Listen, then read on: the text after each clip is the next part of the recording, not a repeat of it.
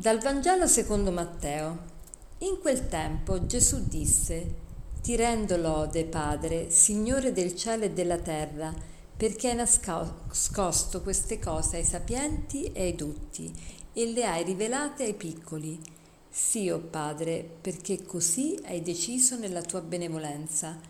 Tutto è stato dato a me dal Padre mio, nessuno conosce il Figlio se non il Padre, e nessuno conosce il Padre se non il Figlio e colui al quale il Figlio vorrà, vorrà rivelarlo. Gesù oggi loda suo Padre perché ha nascosto queste cose ai sapienti e dotti. Che sono queste cose? Sono i misteri della vita stessa di Dio, sono le ricchezze che sono in, in, insite nella divinità Soltanto le persone piccole riescono a capirle, riescono a comprenderle, riescono a goderne. E perché questo?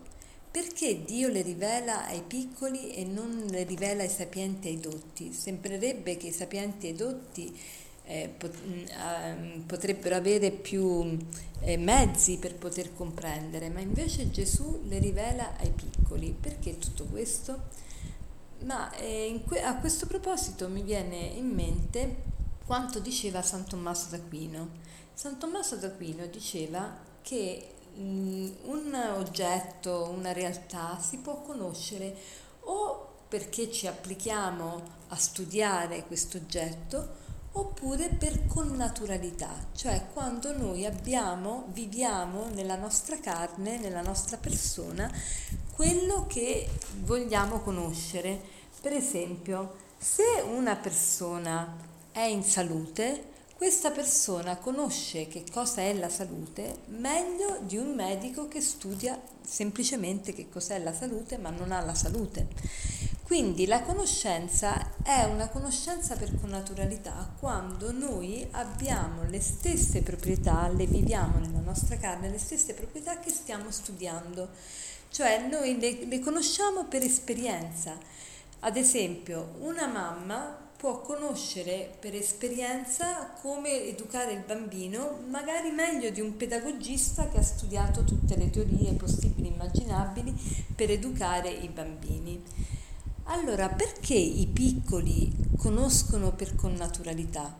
Perché nel cuore del piccolo si può specchiare Dio, perché il cuore del piccolo è puro, è purificato e quando il cuore è purificato scopre che proprio nel suo cuore c'è Dio. Dio si specchia nel cuore di, di un uomo purificato.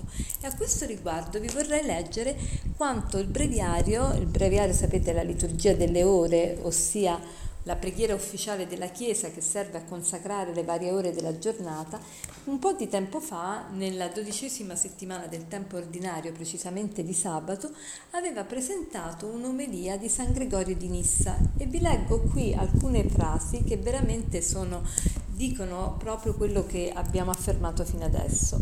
Dice, nella vita dell'uomo la salute del corpo rappresenta un bene, ma la felicità non consiste nel conoscere la ragione della salute, bensì nel vivere in salute. Se uno dopo aver celebrato le lodi della salute prende cibi che gli causano malattie, che cosa gli possono giovare le lodi della salute? Allo stesso modo dobbiamo intendere il presente discorso, quando il Signore dice che la felicità non consiste nel conoscere quale, qualche verità su Dio, ma nell'avere Dio in se stessi, beati puri di cuore perché vedranno Dio. Quindi chi ha purificato il suo cuore può contemplare l'immagine della divina natura nella bellezza della sua stessa anima. Se dunque laverai le brutture che hanno coperto il tuo cuore, risplenderà in te la divina bellezza. Come il ferro liberato dalla ruggine splende al sole, così anche l'uomo interiore quando avrà rimosso da sé la ruggine del male, recupererà la somiglianza con la forma originale e primitiva e sarà buono. Quindi chi vede se stesso con- contempla ciò che desidera in se stesso. In tal modo diviene beato chi ha il cuore puro perché mentre guarda la sua purità scorge attraverso questa immagine la sua prima e principale forma. Coloro che vedono il sole in uno specchio, benché non fissino i loro occhi in cielo, vedono il sole non meno bene di quelli che guardano di- direttamente l'astro luminoso. Allora cerchiamo anche noi oggi di fare questo proposito, di liberare quanto più possibile il nostro cuore da tante storture, da tante eh, brutture e ognuno di noi sa quali sono le proprie brutture, ognuno di noi sa se dice magari una parola di troppo, se magari è un po' scortese, se magari ha il, il vizio di mangiare troppo o se magari ha il vizio di farsi sempre gli affari degli altri, di spettegolare, insomma ognuno vede che cosa può fare oggi per contribuire a purificare il proprio cuore e così avere l'esperienza di Dio e poter vedere Dio perché chi guarda nel proprio cuore può vedere Dio perché Gesù ci dice beati puri di cuore perché vedranno Dio. E per concludere vorrei citarvi questo aforisma che dice la vera umiltà non è pensare che tu valga meno degli altri, è pensare meno a te stesso e più agli altri. Buona giornata.